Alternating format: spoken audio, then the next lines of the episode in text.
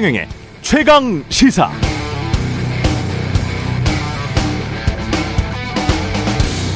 네, 미국이 가장 사랑하는 우방국은 어디일까요? 영국 이코노미스트의 보도에 따르면 호주입니다. 토니 블링컨 미국 국무부 장관이 이렇게 말, 말했다고 하는군요. 미국에게 호주보다 더 위대한 우방이자 더 위대한 파트너, 더 위대한 동맹은 없다. 섭섭한 나라들이 좀 있겠습니다. 영국, 일본, 한국도 그렇겠죠. 그럼 우리는 이순이란 말인가? 그러나 섭섭할 필요는 없습니다. 이런 말이 나온 이유는 유사시 그러니까 미국과 중국이 전쟁을 하게 됐을 때 호주가 참전하게 될 것이다라는 관측 속에서 인용된 말이니까요. 이런 관측 때문에 호주 내에서도 더 이상 미국과의 관계가 깊어지는 것에 대해 우려하는 여론이 형성된다는 게 영국 이카노미스트 보도의 핵심이었습니다. 다행히 이 기사를 보면 한국은 미중 전쟁에 참전할 나라로는 아직까지는 아직까지는 분류되지 않았습니다. 외교란 이런 것 같습니다. 최대 상찬이 따르면 최대 부담을 안게 되죠. 언론에 자주 등장하는 한미 관계 상찬, 칭찬만 하는 그런 언어들을 보면 그 말에 따르는 대가, 보험료의 액수가 점점 커지고 있음을 망각하게 됩니다. 미국이 한국의 최우방이다. 그게 우리 외교의 목표라면 그 보험료도 꼼꼼히 계산해 보시기 바랍니다. 네, 안녕하십니까. 9월 6일 세상에 이익이 되는 방송 최경련의 최강시사 출발합니다. 저는 KBS 최경련 기자고요. 최경련의 최강시사 유튜브에서도 실시간 방송합니다. 문자 참여는 짧은 문자 50원, 기본자 100원이 드는 샵 9730 콩어플 무료고요. KBS 일라디오 채널 정치, 경제, 사회문화 등 다양한 명품 콘텐츠가 있습니다.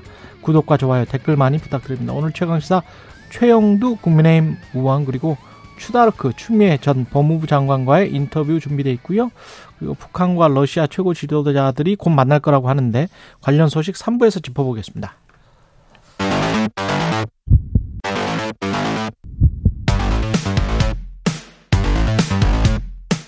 오늘 아침 가장 뜨거운 뉴스 뉴스 언박싱 네, 뉴스 언박싱 시작합니다. 민동기 기자 김민아 평론가 나와 있습니다. 안녕하십니까? 안녕하십니까? 예, 소비자 물가 상승률 8월 3.4%네요? 아, 네, 통계청이 어제 8월 물가 동향을 발표했는데요. 지난달 소비자 물가가 전년 동월 대비 3.4% 상승을 했습니다. 음. 일단 국제 유가가 계속 오르고 있고요. 예. 그리고 여름철 폭염 폭우 영향으로 농산물 가격이 큰 폭으로 올랐는데 이런 점이 이제 주요 원인이 된 것으로 보입니다. 특히 과일 물가가요. 1년 전보다 무려 13.1%나 올랐거든요. 그러니까 지난해 1월 이후에 가장 큰 폭으로 올랐습니다. 품목별로는 사과, 복숭아 이 가격 상승세가 두드러졌습니다. 제가 지난주 주말에 장을 봤거든요. 예. 사과하고 복숭아를 마침 제가 샀는데 예. 예, 사과 하나당 제가 가격 계산을 해보니까 한 4천 원 정도 되더라고요. 아. 그래서 지금 아직까지 못 먹고 있습니다. 사과 네. 홍로 사과였습니까? 네네네. 아 홍로 사과 비쌉니다. 아, 그래서 모처럼 한번 사봤는데 보통 이런 거는 제사상 뭐 예. 차례 예. 지낼 때 올리거나 그러는데 그렇죠. 배도 아, 많이 비싸졌더라고요. 그렇습니다. 예. 어찌됐든 지금 일단 과일 물가라든가 예. 아, 신선식품 가격이 많이 올랐고요. 유가도 많이 올랐기 때문에 앞으로 지금 뭐 폭염이라든가 태풍도 요인이 있거든요. 예. 그래서 여전히 좀 농산물 가격에도 상당히 좀 부정적인 영향이 아직 여전히 좀 있는 것 같습니다. 그 말씀하신 대로 이제 추석도 있고 하니까 그러니까 이런 농산물 가격이나 이런 것들은 소비자에 대한 소비자 물가에 직접적인 영향을 미치는 그러한 이제 품목 아니겠습니까? 그런 점에서 이건 어느 정도의 대응이 또 필요한 것 같아요. 이제 그렇죠. 추석이 있기 때문에 단계적인 어떤 대응은 필요할 거라고 보고 그리고 유가 문제나 이런 거는 대외적인 여건이나 이런 건 또 산업에 미치는 영향이나 이런 게 있는 거지 않습니까? 그렇죠. 그러니까 이것도 사실은 그냥 뭐 유가가 오른 국제 유가가 올랐기 때문에 뭐 어쩔 수 없다 이렇게만 넘어갈 수 있는 건 아닌 것 같고 뭐 얼마나 정부가 가진 카드가 많, 많을까에 대해서는 의문도 있지만 뭔가 이제 대응을 해야 되는 거 아니냐라는 어떤 그런 인식들이 있을 것 같아요 국민들이 그럼 거기에 대해서 정부가 좀 일정 정도는 부응하는 게 필요할 것 같고 이게 물론 정부는 장기적으로는 지금 예를 들면 우리가 인플레이션 우려할 때 이제 그런 상황은 아니다라고 얘기를 하는 것 같습니다. 하지만 이게 어떻게 될지 이제 아직 앞으로 뭐 이렇게 좀 알 수 명확하게 알 수는 없는 상황이니만큼 계속해서 이제 좀 여기에 대해서 안테나를 세우고 명확한 어떤 대응이나 이런 것들을 해줬으면 좋겠습니다.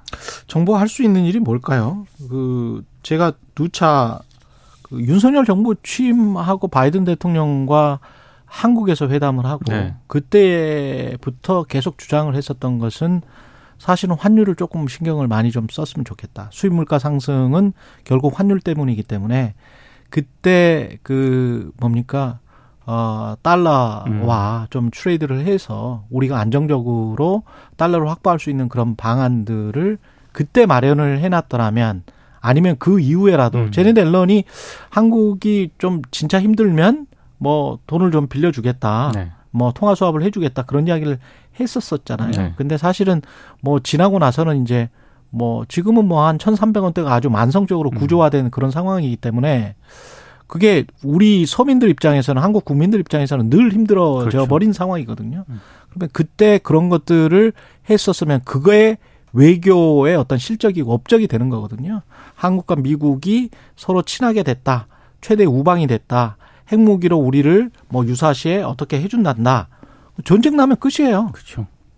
전쟁 나면 수백만 명이 죽는데 핵무기로 그거 보복해주면 우리한테 돌아오는 게 뭘까요?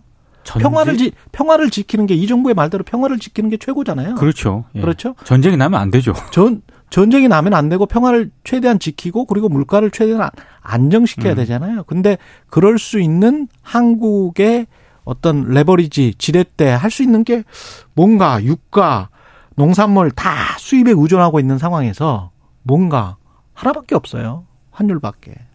네. 그 이제 저는 그런 생각도 합니다. 또 물가라는 것의 배경이라든가 어쨌든 국민들이 체감하는 어떤 것에는 뭐랄까 이제 정서도 있는 거잖아요. 사실은 그러니까 좀 물가가 올랐다고 해도 여기에 대해서 정부가 제대로 뭔가 대처를 해보겠다라는 그런 메시지라도 좀 일관되게 주면 이게 좀 어느 정도 국민들로서는 이번엔 좀 어렵지만 앞으로 좀 나아지겠지 안심할 수도 있을지 모르겠는데 요즘에 이런 얘기 하면은 왜 오히려 불안을 왜 더 키우게 그런 불안한 얘기를 하냐 뭐 이런 식이지 않습니까? 수산물에 대한 얘기도 그렇고 뭐 여러 가지로 이제 그런 태도이기 때문에 그런 것보다 국내 정치적으로도 이런 거에 대해서 뭔가 힘을 모은다는 분위기가 있어야지 계속 이제 이런 문제를 가지고 정쟁화하거나 이런 것에는 정부 여당이 나서지는 말았으면 좋겠다 이런 생각도 합니다. 이종욱 님이 사과가 너무 먹고 싶어서 햇 홍로 사과 다섯 개 한 봉지 17,900원 큰맘 먹고 구입해서 먹었는데 비싸서 그런지 맛은 좋더라고요. 다섯 개 한 봉지에 17,900원이면 잘 사셨어요. 굉장히 잘 사신 겁니다. 잘 사신 거야, 이건. 네네네. 예, 시장에서 잘 사신 겁니다. 예. 저는 깜짝 놀랐습니다. 홍로 사과 비싸서. 저뭐 집에 가면서 네. 사과 주스나 사 먹어야겠습니다. 예. 정부가 가습기 살균제와 폐암과의 연관성을 인정했습니다. 네, 가습기 살균제 노출이 폐암을 일으킨다는 연구 결과를 정부가 수용을 했습니다. 그래서 폐암으로 사망한 30대 남성을 피해자로 인정하고 구제하기로 했는데요. 정부가 가습기 살균제와 폐암 발생의 구체적인 연관성을 인정한 것은 이번이 처음입니다. 아, 일단 정부가 처음으로 이 가습기 살균제 노출하고요, 폐암의 연관성을 인정한 데에는 고려대 안산병원의 연구 결과가 결정적인 역할을 한 것으로 보입니다. 이 연구는 아, 지금 뭐 가습기 살균제 성분 물질인 PHMG 있지 않습니까? 예. 여기에 노출된 동물의 폐에서 악성 종양 발생이 확인이 됐는데요.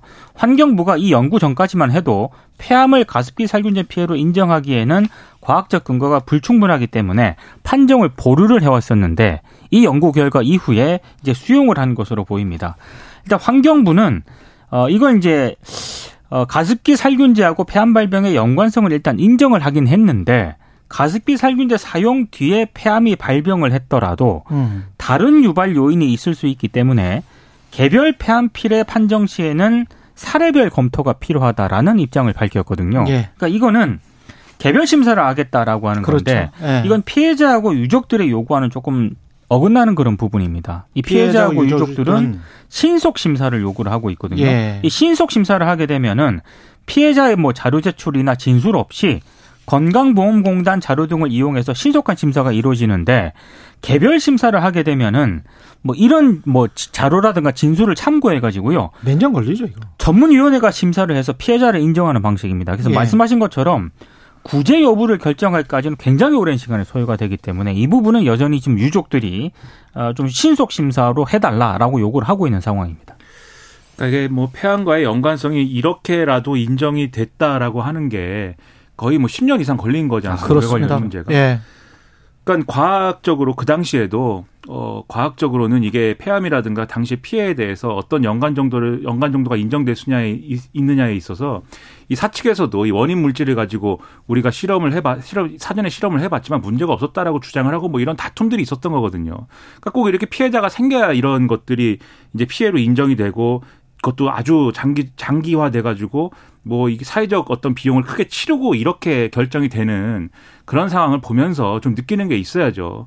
예를 들면 지금 뭐 후쿠시마 오염수 오염수 뭐 문제나 이런 것들도 뭐 과학이 아니고 괴담이다 이렇게만 얘기를 하지 음. 않습니까? 음. 과학이라는 건 계속해서 이렇게 업데이트 되는 것이기 때문에 그 점을 고려해서 좀 얘기를 많이 했으면 좋겠다라는 생각이고요. 지금도 사실 이제 불충분한 거 아닙니까? 이 환경부의 이런 어떤 이 방침대로면 개인이 갖고 있는 어떤 특성들에 의하여 이러한 이제 가습기 살균제와의 폐암 연관성을 다 개별적으로 다 증명해야 되는 그렇죠. 거잖아요. 음. 그러니까 가장 연관성이 입증되기 쉬운 사례가 담배도 안 피우고 뭐 뭐도 안 하고 뭐도 안 하고 해서 폐암이 유발될 다를 원인이 없는 경우에 이렇게 인정이 되는 것이고 그 외의 경우에는 인정 안 해줄 수도 있고 뭐 이런 거 아닙니까?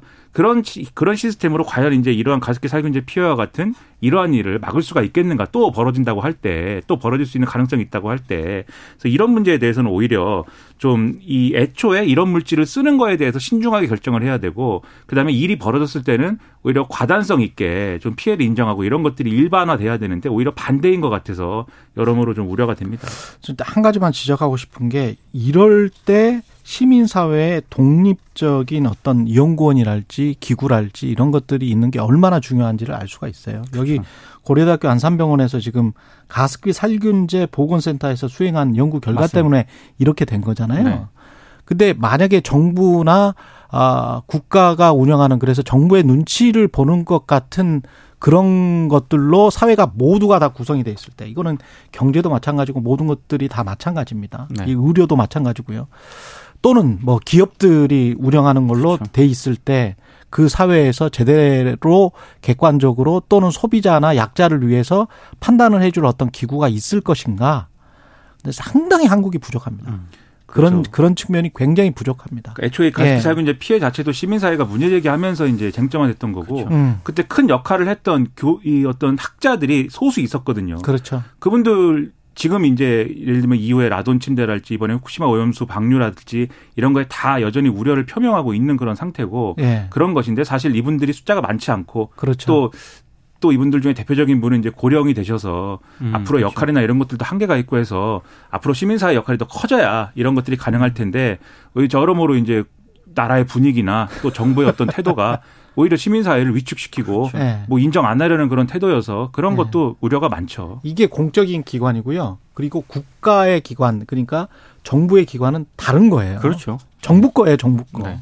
정부는 정부의 그 이익이 또 달리 있습니다. 네. 그걸 국가의 이익과 혼동하면 안 됩니다. 우리 사회, 우리 민주주의의 가장 큰 병폐 중에 하나가 그걸 혼동하시는 분들이 심지어는 정부 관료나 국회의원들 중에도 일부 있는 것 같아서 제가 지적해 드렸습니다.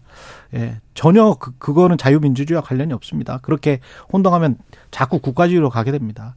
그 대정부 질문 첫날에 오염수하고 홍범도 흉상 이전 관련해서 여야 공방이 있었고요. 여러 얘기가 나왔는데요. 예. 특히 이제 민주당 의원들 사이에서는 탄핵 얘기가 나왔습니다. 그러니까 김두관 민주당 의원 같은 경우에는 윤 대통령이 무도한 폭정을 계속을 한다면 기다리고 있는 것은 탄핵밖에 없다. 그러니까 지금 뭐 공산 전체주의 세력 이렇게 언급을 하지 않았습니까? 그러니까 이게 야당과 시민사회에 대한 사실상의 공격인데 이렇게 계속 폭정을 한다면은 결국에는 탄핵밖에 없다라는 점을 강조를 했고요. 그리고 서른 의원도 홍범도 장군 흉상 철거와 관련해서 윤석열 정권은 조국 독립을 위해 싸운 독립운동가들과 싸우고 있다. 이대로 가면 결국에는 국민들이 탄핵하자고 나설지도 모르겠다 이렇게 얘기를 했고 그러자 국민의힘 의원들이 강력히 반발을 하기도 했습니다. 음. 이제 국민의힘 의원들은요 윤미향 무소속 의원이 이른바 총련 주최 행사에 참석한 것 등을 두고 국가 정체성을 부정하는 시도다 이렇게 강하게 성토를 했고요.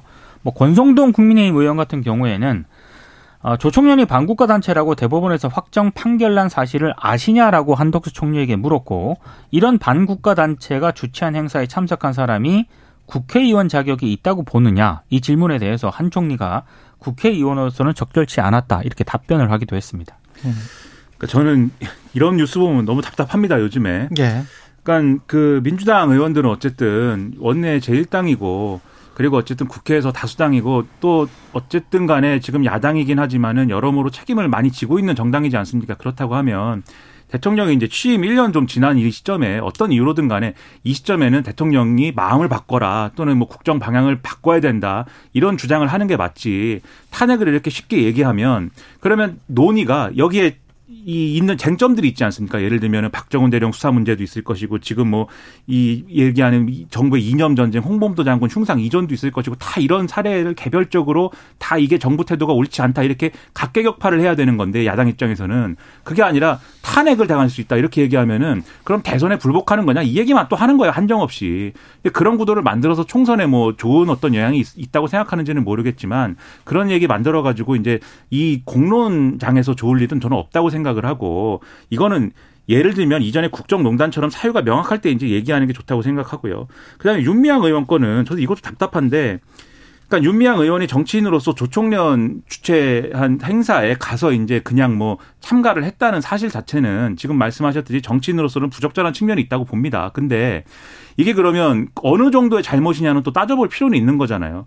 예를 들면 이게 예를 들면 대북 인사와 접촉했거나 뭐 이런 사례여서 법을 위반한 것이면 지금 어느 정도의 처벌을 받는 거냐를 물어보면 통일부는 과태료 사안이라고 얘기를 하거든요. 그렇죠. 과태료 정도 나올 사안을 이게 법 위반이라고 하더라도 과태료 정도가 나올 사안을 이렇게 무슨 뭐 윤미향 의원이라고 해서 무조건 제명 뭐 이렇게 나오는 게 맞냐. 이런 의문이 들고 그 다음에 최소한 윤미향 의원이 그런 행사에 가서 있었다라는 거에 문제 제기를 하려면 간토 대학살에 대한 어떤 정부나 여당의 명확한 문제 제기가 입장이 있어야 돼요. 왜냐하면 일본 사회에서 그 예를 들면 우리 쪽에 가깝다고 얘기하는 지금 민단이나 이런 민단. 데에서는 네. 간토 대학살에 대해서 그렇게까지 조총련이 하는 것만큼은 문제 제기 안 했거든요. 그렇죠. 일본 사회에서 사실이에요. 그렇죠. 네. 일본 사회에서는 조총련이 이걸 주로 문제 제기를 했습니다. 왜냐하면 음. 우리는 어쨌든 일본하고 국교를 회복을 했고 60년대에 그 이후에 어쨌든 과거사 문제는 잘 얘기를 안 하려고 했기 때문에 이 얘기를 안 한 측면이 있는 건데 음. 북한은 그게 아니었기 때문에 북한과 연계되어 있는 조총련은 이 얘기를 열심히 한 거예요. 근데 간도 그, 그, 간토 대학살에 대해서 지금 와서 보면은 보수 언론도 이제 100주년이라고 해가지고 그때 참상을 막 뒤집어야 된다 이런 그렇죠. 얘기 많이 기획해서 쓰거든요. 그렇죠. 그렇죠. 그러면 이것은 여기에는 북한 남한이 없는 거고 좌우가 없는 겁니다. 이 참사를 기르는 데 있어서는 음. 더군다나 최근에 일본 극우 세력들이 이 문제에 대해서 오히려 고이케 유리코 도쿄도지사라든가 이런 사람들은 그런 일이 없었다라고 지금 하는 중이에요. 간토 대학살이 없었다라고 하는 거예요. 아예 없었다? 그런 식의 주장까지도 횡행하고 있는 사안, 사안에 대해서는 그러니까 일본 정부는 자료가 불충분하거나 없기 때문에 간도 대학살과 관련해서는 일본 정부의 공식 입장 인정하지 않고 있는 겁니다. 그 중에서도 극우 인사들은 이런 사, 이런 사실이 없다고 얘기를 해요. 그러면 우리가 여기에 대해서 최소한 입장을 갖고 얘기를 하고 문제 제기를 하면서 그런데 문제 제기의 방식이 조, 조총련 집회에 가는 건 아니다. 뭐 이렇게 돼야 되는 거지. 여기에 대해서는 별다른 뭐 얘기도 없으면서 윤미향 의원만 이렇게 때리는 게 국민들이 어떻게 보겠는가. 윤미향 의원이 참석한 그 행사는요. 네. 총련이 뭐 주도적으로 행사한 건 맞는데 예. 그 외에도 일본 시민사회단체라든가 수십 개죠. 40여 예. 개 시민사회단체가 참석한 그런 행사였고 음. 상징적인 그런 행사였습니다. 그게 이제 네. 그 같은 장소에서 두 개 행사가 진행이 됐는데 첫 번째 소위 말하는 일부에 해당하는 행사는 한 100여 개 단체가 같이 주최한 행사였습니다. 음. 근데 이제 2부에 진행된 행사가 쉽게 얘기하면 예. 조청년하고 이제 별도 단체 두 개 단체가 진행한 알겠습니다. 행사인데 예. 그것 때문에 논란이 있기는 하다. 이 점은 음. 말씀드리겠습니다. 북한 뭐 공산당 그럼 무섭잖아. 무섭게 하려고 하는 거야. 무섭지? 뭐 이러면서. 하지 마. 뭐 이런, 이런, 이런 거예요. 예. 또리 장군 갑자기 생각이 나네요. 김영호 통일부 장관이 5천만 국민이 모두 주권자로서 권력을 행사한다면 대한민국은 무정부 상태로 갈 수밖에 없다. 이게 무슨 말이죠? 그러니까 어제 예. 이제 국회 대정부 질문에서요. 예. 우리는 그, 예, 우리는 투표만 하라는 이야기인가? 그러니까 윤건영 민주당 의원이 예. 보수 성향 단체인 한국 자유회의에 대해서 예. 어, 이 단체가 대한민국 주권이 국민에게 있다고 이야기하는 사람을 전형적인 전체주의 사고라고 주장을 하고 있는데 이게 옳다고 생각하느냐라고 질문을 합니다. 예. 여기에 대해서 김영호 통일부 장관이 대한민국 국민 5천만 명이 모두 주권자로서 권력을 행사한다면 대한민국은 무정부 상태로 갈 수밖에 없다. 이렇게 얘기를 합니다. 그러니까 무슨 얘기냐면 대한민국 헌법에는 음. 국민 주권론이라는 게 주권의 소재와 행사를 구분을 하고 있는데 예. 국민이 주권을 소유하긴 했습니다만 주권을 직접 행사하지는 않는다라고 하는 게 김영호 통일부 장관의 주장이거든요. 예. 그러니까 여기에 대해서 윤건영 의원이 전형적인 유라이트 사고 방식이다. 민주주의 기본이 돼 있지 않고 그 자체가 전체주의 사고 이거 극우다 이렇게 또 지적을 하기도 했습니다. 그러니까 이런 얘기를 이렇게 비틀지 말았으면 좋겠다는 생각이 드는 게 지금 이상한 얘기를 하는 거예요. 통일부 장관은 이게 예를 들면 이런 식으로 얘기를 하려면 뭘 얘기해야 되냐면 국민이 주권을 대표자에게 어떻게 위임하고 대표자는 그 위임된 주권을 어떻게 행사해야 된다. 요거를 얘기를 해야 되는 거거든요. 그렇죠. 그러니까 네. 예를 들면 국회의원이 자기가 국회에서 한 표 던지기 위해서 자기를 음. 뽑아준 유권자들의 총의를 다 모아가지고 다 내가 어떠 어디다 표를 던질지 한번 직접 투표를 해가지고 결정합시다. 이렇게 하는 게 맞는 건지 아니면 음. 어느 정도는 국회의원이 재량을 가지고 내가 선거를 통해서 주권을 위임받았으니까 재량을 가지고 이것에 대해서는 국회에서 한 표를 행사하겠습니다. 이렇게 하는 게 맞는 건지 음. 이런 학설을 가지고는 이런 이런 학설의 대립을 가지고는 이런 얘기할 수 있겠지만 어쨌든 간에 그거는 국민 이 주권을 행사하는 것에 어, 어떤 일환이다라는 건 이견의 여지가 있을 수가 없는 거거든요. 근데 그걸 비틀어서 국민이 직접 주권을 행사하는 거는 전체주의다 이렇게 얘기를 해버리면은 이거는 헌법의 정신하고 맞지 않는 얘기를 지금 장관이 하는 겁니다. 그러니까 왜 이런 얘기를 하겠느냐. 저는 처음 듣습니다. 야, 그 이게- 국민이 주권을 행사하면 정부가 무정부 상태로 갈 수밖에 없다는 얘기는 이게 무슨 말인지 잘 이해가 안잘 돼요. 이해가 안 갑니다. 예. 그러면 우리는 그냥 풀빵 찢듯이 계속 그냥 투표만 하고 그리고 끝인 거예요. 뭐 그럼 왜 서구 사회는 검, 검사나 판사까지 다 투표를 하고 소추도 하고 탄핵도 하고 그런 것들이 또 직접 직접 민주주의로 최대한 다가가려고 하는 그 과정들이 네. 촘촘하게 구성되어 있는 이유가 뭘까요? 그러니까 그것도 국민 주권이고 이것도 국민 주권이고 내각제도 국민 주권이고 대통령도 국민 주권이고요. 그리고 네. 하여튼 이럴 거면은 개헌할 때 국민 투표 왜 합니까? 그럼 이렇게 얘기할 거면은 뭐 이상하잖아요. 왜 이런 예. 얘기를 합니까? 뭘 얘기하고 싶어서 예. 저는 그 목적이 상당히 의문이 든다라고 생각합니다. 예. 대통령의 말씀을 잘 들어라 그런 이야기인가? 대통령도 국민이 뽑았습니다. 예. 뉴스 언박싱 민동기 기자 김민아 평론가였습니다. 고맙습니다. 고맙습니다. KBS 1라디오 최경영의 최강시사 듣고 계신 지금 시각 7시 41분입니다. 오늘 하루 이슈의 중심. 당신의 아침을 책임지는 직격 인터뷰. 여러분은 지금 KBS 1라디오 최경영의 최강 시사와 함께하고 계십니다. 네, 국회가 어제부터 대정부 질문 시작했고요. 첫날 주제는 정치 분야였습니다. 여권 지리자셨죠? 국민의힘 최용도 의원 연결돼 있습니다. 안녕하세요, 의원님. 네, 안녕하십니까. 예, 오랜만에 뵙습니다. 네, 그, 네. 그 정부가 지금 극우 이념 편향을 드러냈다. 이게 야당의 주장인 것 같은데요. 의원님은 동의하시지는 않을 것 같고요. 네, 어제 야, 여당의, 야당의 그 공세, 물론 뭐 야당이 늘 그래왔습니다만 좀 지나치지 않았나 생각을 합니다. 뭐 두 사람의 어, 지리자가 예. 성급하게 대통령 탄핵까지 운운했던 것은 상당히 뭐 정도가 아니라고 생각하고 있고요. 이게 제가 어제도 어제 그래서 지금 이른바 이념 논란 중에 하나인 그 홍범도 장군의 흉상 문제에 대해서 예. 저도 그 맥락을 좀 이야기를 했습니다만 이게 이렇게 여당 야당에서는 이념 공처로 몰아붙이고 할 이런 문제는 아니라고 생각합니다. 사실은 어 이념이라고 하는 것은 특히 지금처럼 우리가 종전에 평안한 시대가 아니거든요. 북한의 핵 위협은 강화되고 있고 또 러시아는 우크라이나를 침공한 이후로 서유럽 전체가 유럽 전체가 좀 재편되고 있고 중국은 중국대로 또 대국 굴기 이후에 또 새로운 전랑 외교까지 해서 종전과 다른 모습을 보이고 있지 않습니까? 그런 식의 국가 안보라든가 나라의 경제, 국가 또제 경, 뭡니까? 국제 공급망은 또 재편되고 있고 이게 종전과는 완전히 다른 시기이기 때문에 국제 국가적으로 우리가 어떤 어, 위치를 지켜야 되고 어떤 외교적인 어, 이런 노력을 해야 되는지를 진작에 고민해야 되는데 이런 변화된 상황에 대한 성찰보다는 이걸 가지고 갑자기 뭐 대통령을 극우 유튜버로 몬다거나 하는 건 좀 지나치지 않나 좀 안타깝고 아쉬웠습니다. 이런 문제를 좀 진지하게 고민해야 되고 왜 우리가 지금에 와서 어, 새로운 그 한미일의 지난번 데이, 저 캠프 데이비드 회담이 있었는지 또 여기에 대해서 북중러는 어떻게 하는지 또 우리는 어떻게 가야 되는지 그런 것들인데 이걸 지나치게 단순해서 대통령이 우파이님이기 때문에 그렇다라고 하는데 변화된 세계에 대한 좀 진지한 토론과 성찰이 좀 필요한 것 같습니다.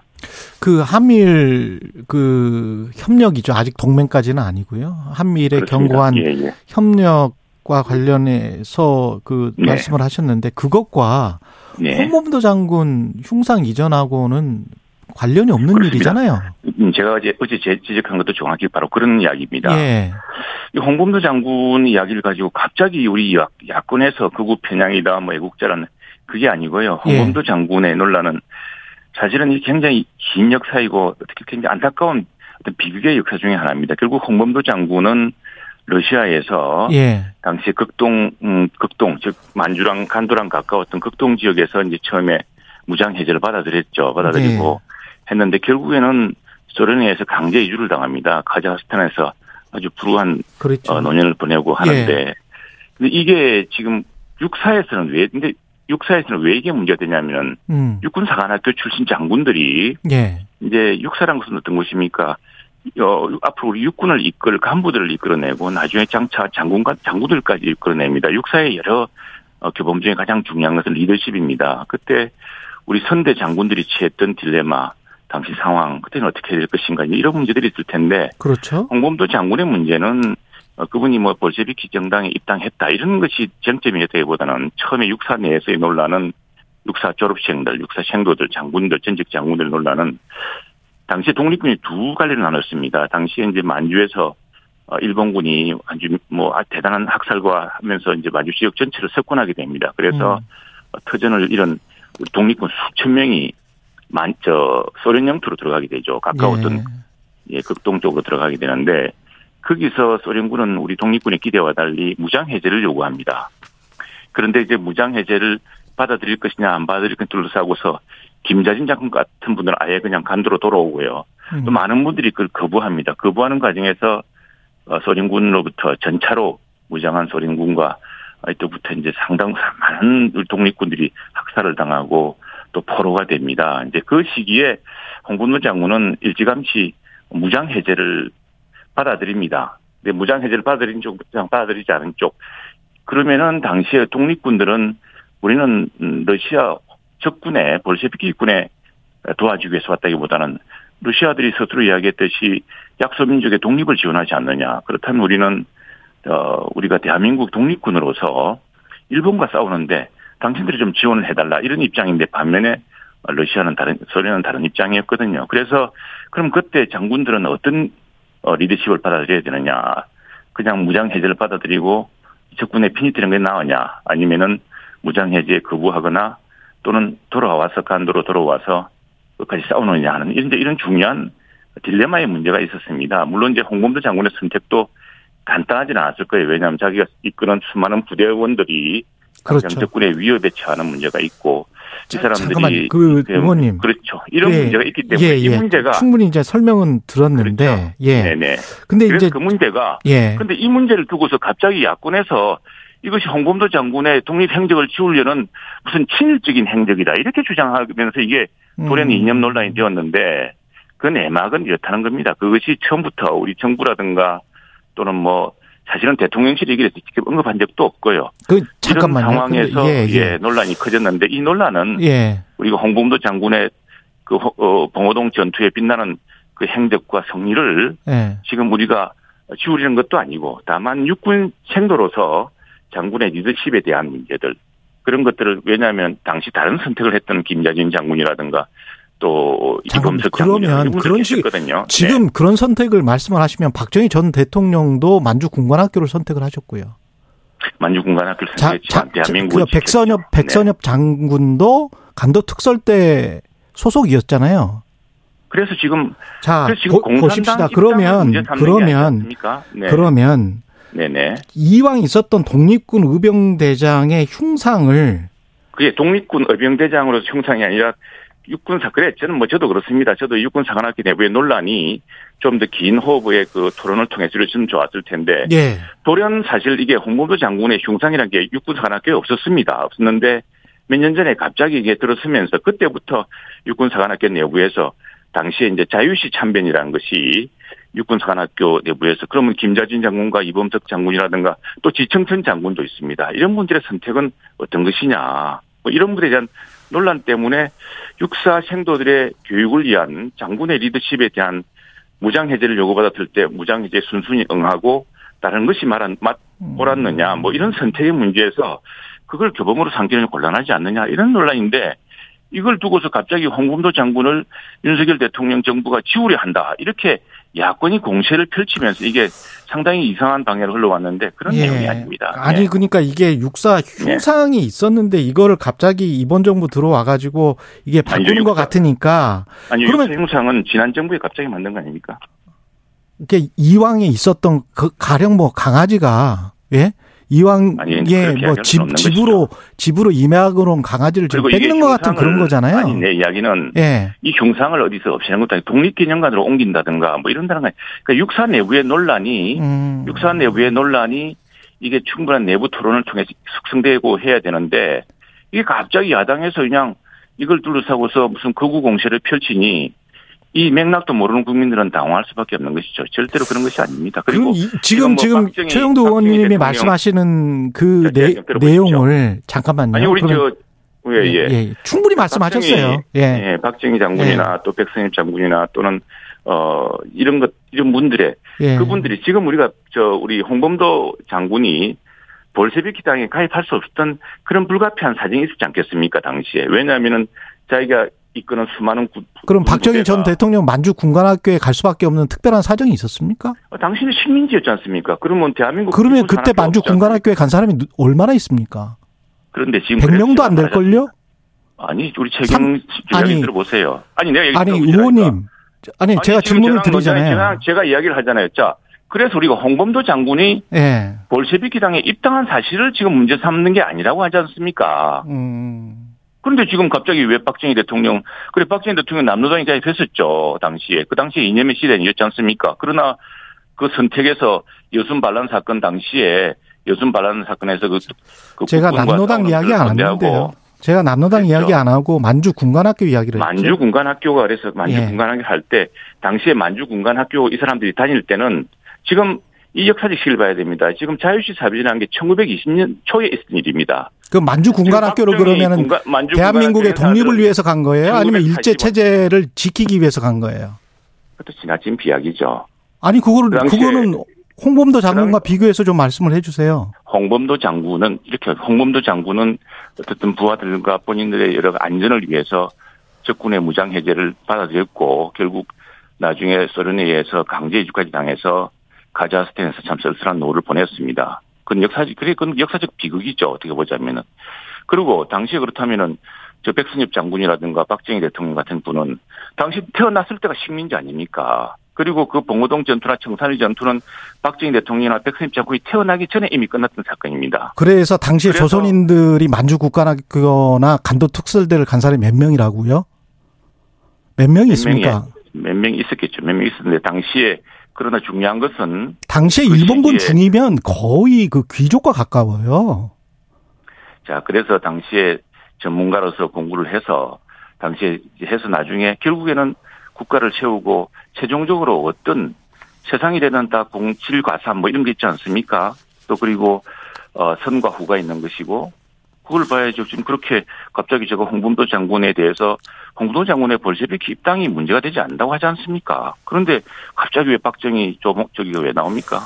의원님, 그 하태경 국민의힘 의원이 어제 이렇게 나가면 국민의힘 내년 총선에서 홍범도 선거로 치러야 한다. 우리 망한다. 이렇게 지금 어, 이야기를 하고 있는데 제가 그래서 지금 홍범도 장군의 그 리더십 문제에 대한 이것은 좀 논란의 맥락이 달라졌고 지금 야권도 이렇게 지나치게 우리가 홍범도 장군의 독립 행적을 지우려고 한 것도 아니고 홍범도 장군의 그 빛나는 봉오동 전투를 누가 부인할 수가 있습니까?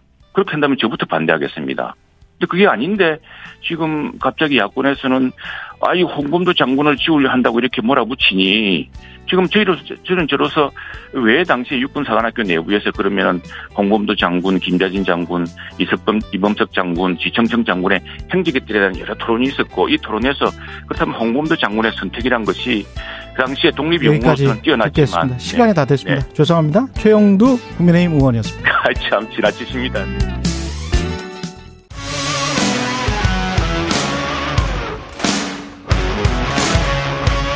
오늘 하루 이슈의 중심 최경영의 최강 시사 네, 이번에는 장애에 계신 분 연결해 보겠습니다. 추미애 전 법무부 장관 나와 계십니다. 안녕하세요. 네, 안녕하세요. 예, 요즘 강연 하시느라 좀 바쁘십니까? 네, 그렇게 다니고 있습니다. 예. 시국 강연을 하고 있습니다. 시국 강연. 시국 네. 강연이 사실은 총선 시동을 거신 거 아니에요? 총선 시동이라기보다요. 예. 뭐이 이 총체적 난국에 저라도 뭔가를 역할을 음. 해야 되겠죠. 또 그런 요구들을 하고 계셔서 예. 가만 어, 쉬게 하질 않네요. 이 윤석열 검찰 정권이. 예. 네. 만약에 나오신다면 광진을로 나오시는 거예요? 아직 그런 말씀을 뭐 드릴 처지는 아닙니다. 예. 제 개인 입장보다는 이 예. 난국에 대한 각자의 역할을 해야 되겠죠. 난국이라고 계속 말씀을 하시는데 어떤 점을 구체적으로 지적을 하고 싶으세요? 우선 헌법과 법률을 지키지 않는 정권이잖아요. 헌법과 법률을 어떤 점에서요? 헌법에 있는 국민 건강권, 환경권, 생태, 생명권이 침해되고 있어도 음. 아무 소리 안 하고요. 정치적 네. 책임을 방기하고 헌법적 책임을 방기하는 것이죠. 또, 어, 뭐, 박대령 사건 이런 걸 보면 마치 그 검찰에서 선택적 수사, 선택적 기소 하듯이 마구 하는 것이죠. 어, 그리고 뜻대로 안 되면 뭐 다 해임하겠다 또는 항명이다 이렇게 뒤집어 씌우기를 하는 것이죠. 또 관료들이 모두 다 이 충성 경쟁에 나서고 있는 것이죠. 그래서 국민들 상대로 싸우겠다 라고 하지 않습니까? 예. 그러니까 이 이것을 총체적 난국이 아니면 뭘로 이해를 하실 수가 있겠습니까? 오염수와 관련해서는 여당은 과학적으로 아예 이해가 검증을 했고 거기 그렇게 하면은 어떤 조, 전제 조건이 충족이 되면은 방류 어 할 수 있다라는 게 문재인 정부도 같은 입장 아니었느냐 이렇게 지금 이야기를 하고 있지 않습니까? 문재인 정부에서는 어 구체적 방류 일정이 나온 것이 아니고요. 예. 일단 아마도 그 어 하나의 그 일, 일본이 뜻대로 하고자 하면은 음. 어떤 비상한 수단을 써야 될까 이렇게 뭐 고민을 하는 그런 말이었겠죠. 그런데 예. 어, 저는 이렇게 봅니다. 예. 이 핵기술에 고도하는 미국이 하는 것이고요. 예. 기술 경쟁에 있어서 훨씬 남보다 앞서 나가는 그런 경쟁은 미국이 그 선점을 하고 있고요. 음. 또 물량적으로 핵이라는 건 균형이 맞아야 되고 또 상호 확정 파괴를 수단으로 하는 거잖아요. 예. 근데 그 실질적인 핵 기지, 물질적 기지, 핵무기급 플루토늄을 보관한다든지 하는 그런 저장 탱크 역할은 일본이 역할을 분담을 하고 있다고 보는 겁니다. 이게 미일 핵동맹의 본질이에요. 음. 그런데 우리는 그 미국은 태평양 바다에서 핵실험을 하고 어 일본은 그 핵재 처리를 하게 되면 많은 그 분열성 핵물질을 방류를 하는 것이잖아요. 그러니까 그래서 플루토늄 농축도 허용해 줬다. 네네. 예, 과거에. 그래서, 예. 그래서 이, 이, 우리는 후쿠시마 핵폐수도 그거와 마찬가지로 어쩔 수 없다. 그래서 핵에 대한 주권, 발언권을 포기한 것이죠. 지난번 워싱턴 선언에서 의미가 그거라고 봅니다. 음. 그러니까 우리는 미일은 핵동맹을 한 반면에 우리는 하수구 동맹, 하수처리 동맹을 했다고 보는 겁니다. 우리는 하수처리 어. 동맹을 했다. 네, 하수구 동맹이에요. 하수구 그쪽에서 동맹. 이제 오염수 네. 쓰레기물이 나올 나왔을 때 그것을 어쩔 수 없이 이제 받아들이는 동맹이다 이런 네, 이런 네. 의미신가요? 그러니까 그것을 핵발효권, 네. 핵주권 포기를 강요받은 셈이고요. 그것을 어, 하는 것은 이제 최근에 어, 중국이 미국 그, 그, 펜타곤이 의회에 보고하기를 2007년이면 중국이 핵탄두 700개를 2027년이면 예. 2030년이면 핵탄두 1000개를 가질 것으로 추정한다고 보고를 한 바가 있어요. 예. 그러니까 지금까지는 양강 동맹, 미국 러시아 그 핵 경쟁에서 어 3강 경쟁 체제로 중국, 러시아, 어, 미국 이렇게 3강 경쟁 체제로 들어가서 이 미일 핵 동맹으로 어, 중국과 러시아를 압도적으로 견제하자 이런 목표 아래 우리도 들어간 것이죠. 그러니까 핵경쟁 한복판에 그냥 들어가 버린 것인데 그것은 어, 북핵 위협이 명분이 됐을 것이고 또 윤석열 정권이 애초부터 핵 공유를 해달라 전술핵 배치를 요구를 강렬하게 했잖아요. 예. 그걸 이용한 것이라고 저는 봅니다. 그래서 미국은 일본의 오염수 방류에 어, 어 온건할 수밖에 없었다. 당연히요. 태평양에 그렇게 직접적으로 핵실험을 계속 해왔고 앞으로도 해야 될 것이고 어, 그 포괄 핵실험 금지 조약에도 어, 안 들어와 있죠. 미국은. 음. 그러니까 예. 뭐그그 그 후쿠시마 핵폐수나 또는 앞으로 내년부터 가동되는 어, 아오모리 현에 있는 그 로카쇼무라 핵 재처리 이런 것들에 대해서는 도찐 개찐인 게요. 음. 누구나 다 하는. 예. 네. 박정훈 대령과 관련해서는 그 어떤 대통령실에 어떤 의혹이 있다. 규명되지 네. 않았다. 규명돼야 네. 한다. 이렇게 보시는 건가요? 그 구체적으로 근데 나온 게 지금 없지 않나요? 정황상 갑자기 어 지휘 지휘에 익숙하고 절제에 익숙한 군인은 한 번 명령하고 어, 절차하면 끝이에요. 뭐 그거 아 나 그때 착각했어 이런 거 없어요. 어, 그 앞으로 그 전투대를 갖춰 그러고 앞으로 가 그러고 총 들어 쏴 그랬는데 아 그때 나 그 어 나무 토막 가지고 착각했어 너희들 잘못이야 이런 게 국방부 장관이 할 수 있는 일인가요? 그렇게 훈련이 돼 있나요? 아니잖아요.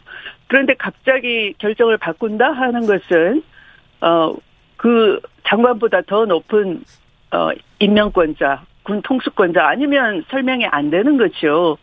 그리고 박 대령도 대통령이 어, 경로 때문에 그런 거다. 2차 보류하는 이유가 이렇게 사령관이 확인을 해줬다고 말을 하고 있지 않습니까? 그러니까 이것은 당연히 윗선의 외압이 있는 것이죠. 예. 네. 홍범도 장군과 관련해서는 네. 그 방금 전에 최영도 의원은 이게 이념적인 문제가 아닌데 민주당이 이념적인 문제로 오히려 끌고 간다. 어, 우리는 전혀 그런 의도가 아니었다. 육사에서 오랫동안 뭐 이런 그 홍범도 장군의 흉상과 관련해서 논의가 있었다. 이렇게 지금 이야기를 하고 있거든요.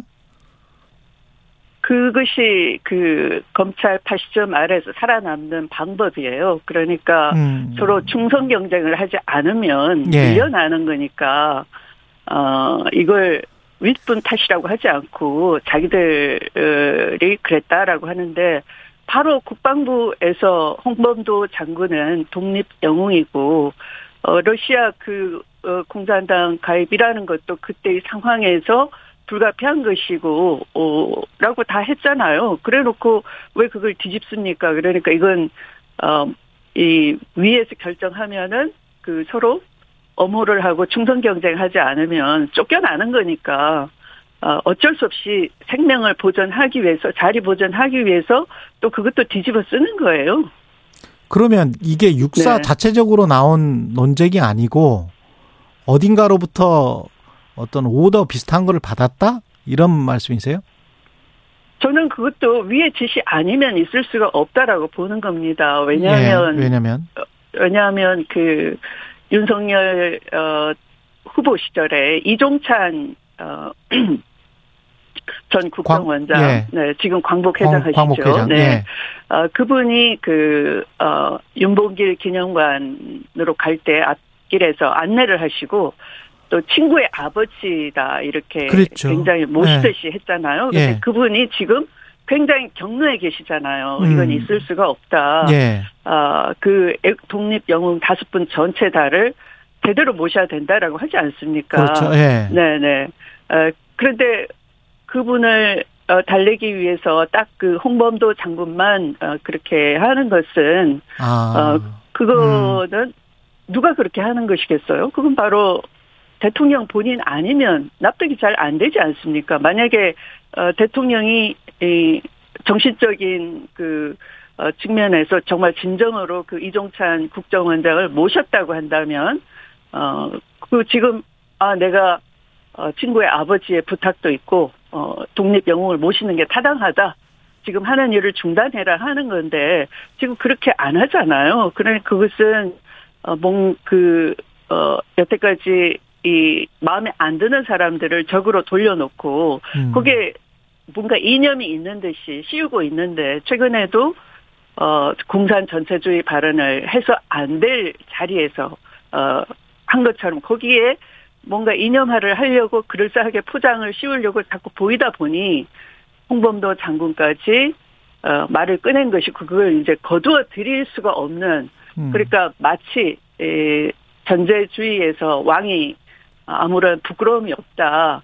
어, 음. 어, 왕은 무치다 하는 것처럼 지금 윤석열 대통령이 거의 왕놀이 하는 거예요. 대통령 무치다 하니까 밑에 사람들이 다 뒤집어 쓰는 것이고 육사가 뒤집어 쓰는 것이고 저는 그렇게 보이네요. 그 손준성 검사 검사장으로 승진을 했습니다. 네. 예, 관련해서 재판을 받고 있는데 고발 사주 네, 네. 피의자잖아요. 네, 네. 그 법무부 장관이셨기 때문에 네. 그 그때도 이런 일이 있, 긴 있었죠. 이성윤 고검장 승진. 그거는 말이 안 되는 비교입니까? 네네. 왜냐하면 이성윤 고검장은 예. 이미 그, 어, 그들이 검찰총장 후보에서 배제하기 위해서 부당하게 기소를 했던 것이고요. 음. 또 무죄 선고가 됐잖아요. 그 기소했던 것도 김학의 전 차관의 출금을 막은 것이 예, 예. 불법이다 예. 이렇게 주장했던 예, 것이고 예. 어, 또 그 불법 출금에 대한 수사를 일선 검사가 하려고 했더니 그 수사를 막은 것이 직권 남용이다 이렇게 기소를 했다가 그게 무죄가 됐지 않습니까? 예. 출금 자체도 불법이 아니었다 그 전제됐던 것도 어 그리고 그그 그 출금을 막았던 검사도 어그 자체는 어, 불법이 아니었다 해가지고 그 부분은 무죄가 됐던 것이고 그 직권 남용이다라고 뒤집어 썼다가 어, 무죄가 됐던 것이고요. 근데 그때는 무죄가 된 네. 거는 아니잖아요. 검사들은 무조건 기소하면은 예. 그 승진을 못하게 되는 거니 기소권을 남용한 걸 장관이 예. 어, 인사권을 행사해서 바로 잡은 거라 보시면 돼요. 결국은 예. 법원에서 무죄가 선고됐잖아요.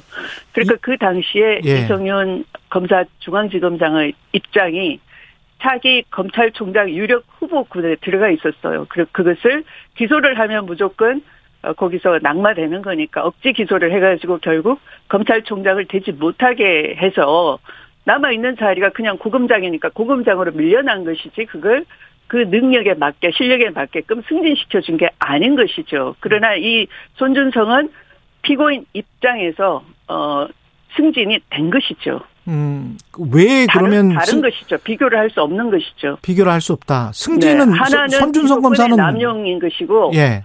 하나는 인사권 손준성 케이스는 인사권의 남용인 것이고요. 예. 어 이성윤 케이스는 그렇으면? 검찰의 기소권의 남용인 것이 판명이 된 것이죠. 예. 네. 그러면 손준성은 왜 검사장으로 승진시켰다고 보세요?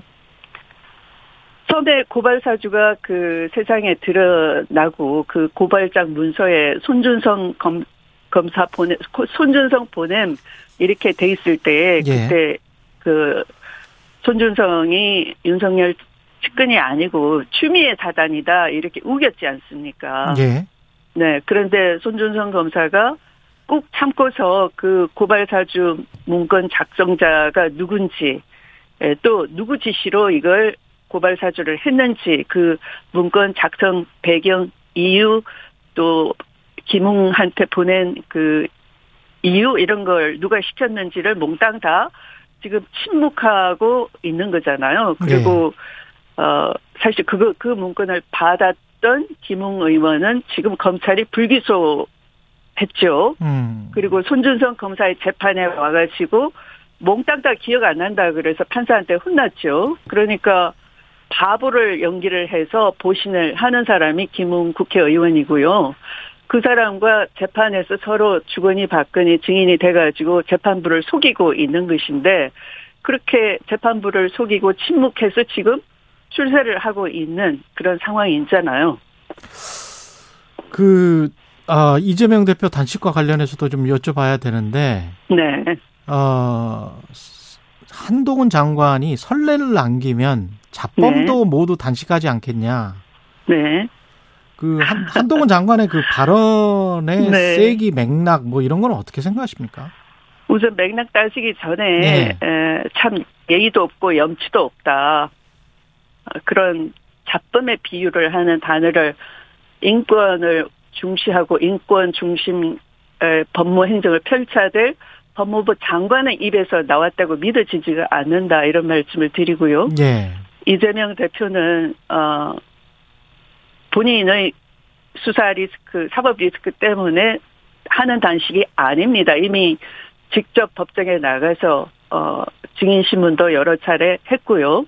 어, 또 그의 그 당당한 모습을 보면은 사법 리스크를 조금 더 염려하거나 걱정하는 분이 아니다 하는 걸 잘 알 수 있을 것입니다. 음. 그리고 어 예전에 김대중 대통령 또 김영삼 대통령 어 이런 분들이 목숨 건 단식을 하실 때는 국민을 지키기 위해서 지도자로서 마지막 남은 수단이 내 몸을 던지는 것밖에 없구나 하는 저항적 단식이었고 그분들 덕분에 우리가 오늘날의 민주주의를 공짜로 누리고 있는 것이고요.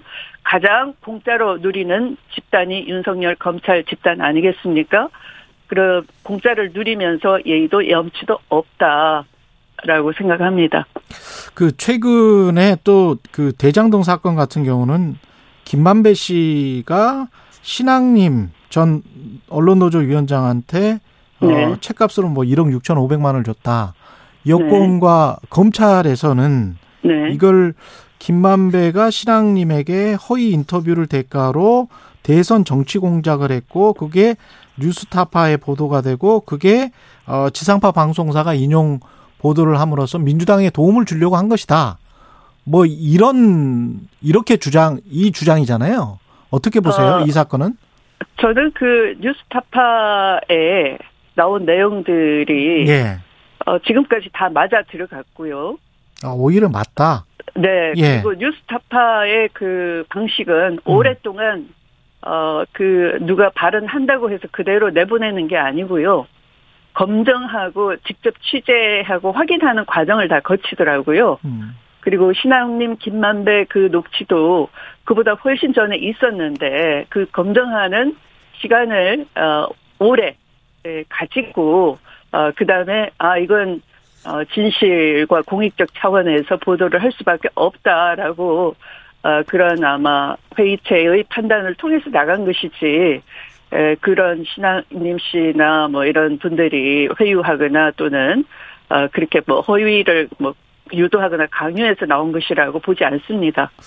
그래요. 방금 저 박성중 의원 같은 경우는 뉴스타파 가짜 뉴스의 숙주고 이동건 방통위원장도 가짜 뉴스가 국기문란 사안 뭐 이런 이야기를 했지 않습니까?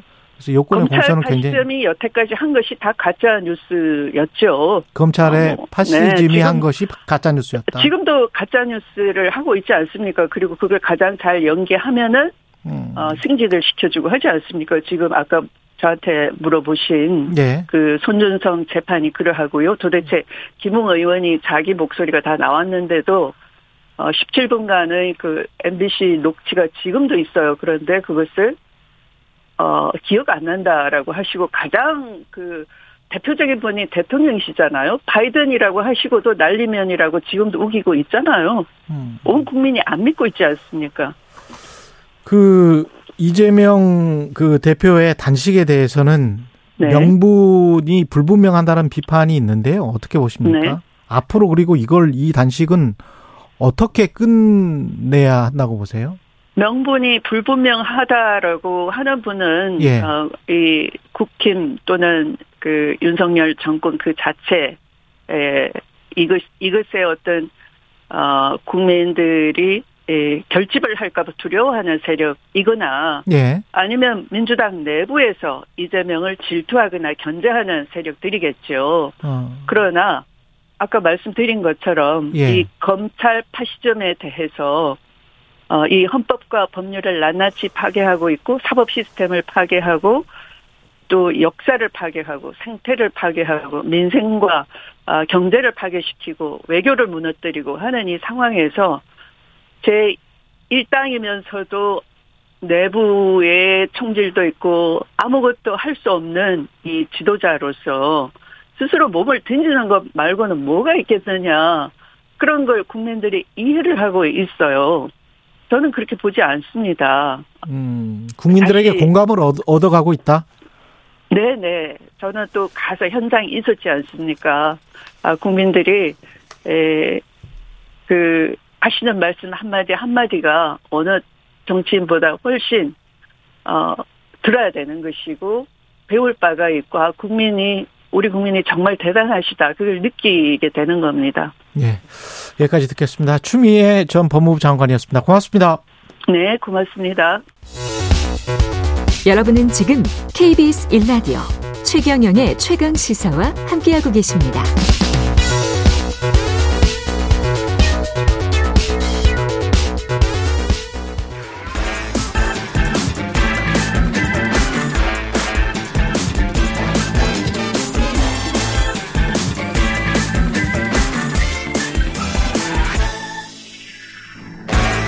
네, 한번 노뉴스 오늘은 경향신문 박순봉 기자와 함께합니다. 안녕하십니까? 네, 안녕하세요. 이균용 대법원장 후보자 인사청문회 날짜가 19일부터 이틀간 진행되네요. 네. 네. 어떤 사람인가요?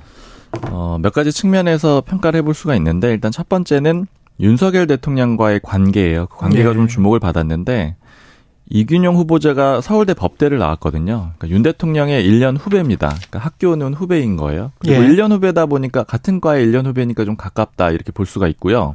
서울대 법대가 이때 한 300명은 안 됐고 한 200 몇십 명 됐던 그렇죠. 시절. 네. 충분히 뭐 알 수 있는 사이. 아 그리고 그때 가까웠다라는 건 이제 인정을 하고 그래요? 있고요. 네. 가, 가까웠대요? 당시에 대학 당시에? 시절에 가까웠다라는 건 예. 인정을 하고 있고요. 예. 사법연수원 기수로는 16기인데 예.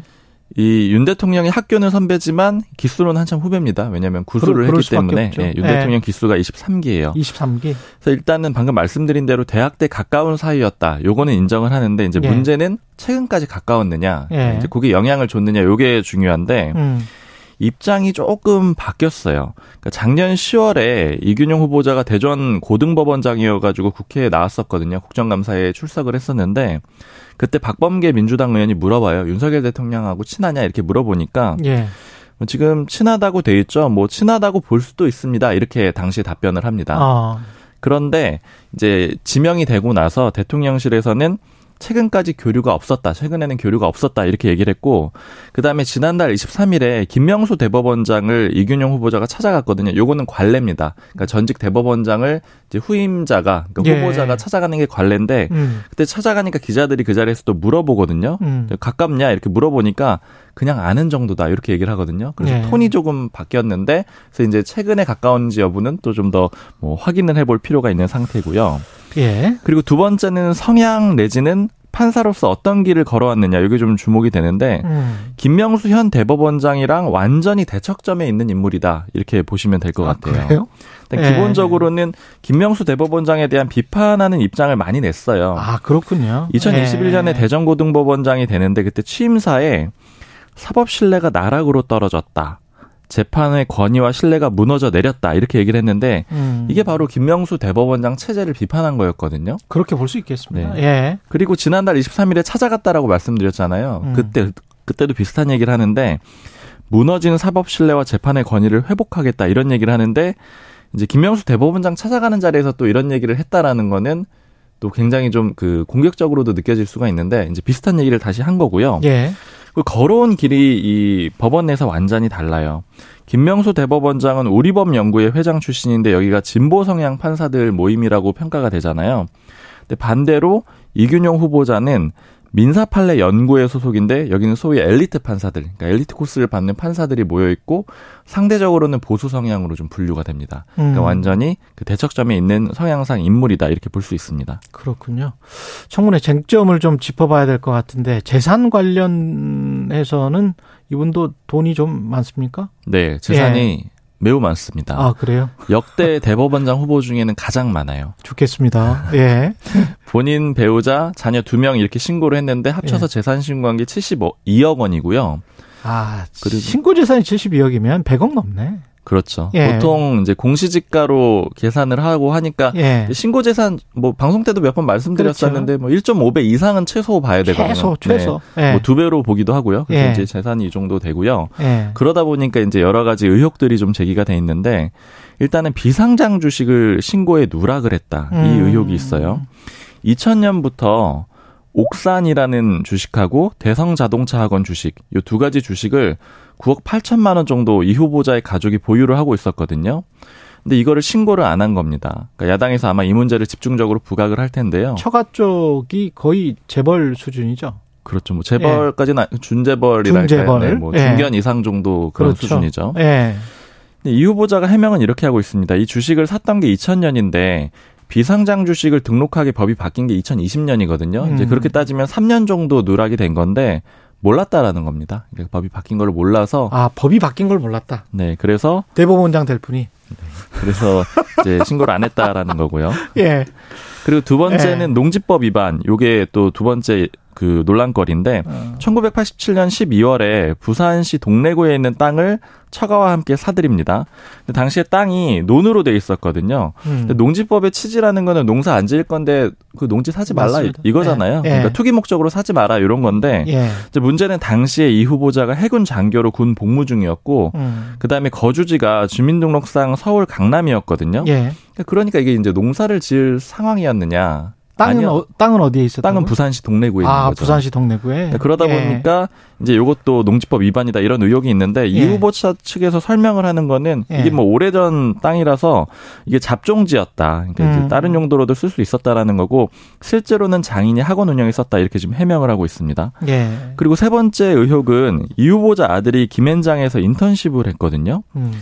근데 이제 당시에 나이가 만 20세였고 그다음에 전공도 경제학인데 인턴십을 했다라는 게 어떤 뭐 판사였기 때문에 엘리트 판사라고 말씀드렸잖아요. 예. 그러니까 로펌 대형 로펌에서 인턴십을 한 거잖아요. 그러니까 예. 이 과정에 어떤 뭐 어떤 좀 연관성이 있는 게 아니냐 이런 음. 문제를 좀 야당에서 문제 제기를 하려고 하고요. 전화라도 해준 게 아니냐? 그렇죠. 예. 이 후보자 측에서는 뭐 일절 관여하지 못 않았다, 뭐 어떻게 된 건지 모른다 이런 입장입니다.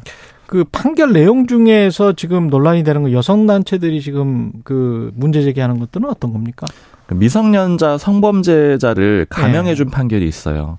2020년 10월에 고법에 있었거든요. 그러니까 이제 상고심을 맡았던 거죠. 2심을 맡았는데 어떤 혐의로 올라온 그 범죄였냐면 그러니까 미성년자 12세의 피해자하고 세 차례 성관계를 갖고 가학적인 성행위를 한 혐의로 기소된 20대 남성인데 1심에서 징역 10년을 받아요. 그런데 이 고법으로 올라와서 이 후보자가 재판장이었는데 징역 7년으로 줄여집니다. 그러니까 당시에 판결문을 보면은 뭐 자백을 했다. 그리고 20대 젊은 나이라서 뭐 교화의 여지가 남아있다. 이런 점들이 판결문에 들어있거든요. 음. 그러니까 이제 이게 논란이 됩니다. 왜냐하면 이런 범죄에 대해서 봐줬다라는 거고 다만 또 최근에도 이 후보자가 다시 한번 설명을 했는데 단지 자백하고 젊어서 감형한 건 아니고 다른 범죄와의 형평성 또 예방 목적 이런 것들 고루 따져봤다 이렇게 얘기를 하고 있습니다. 여기까지 들어야 되겠습니다. 지금까지 경향신문 박순봉 기자였습니다. 고맙습니다. 감사합니다.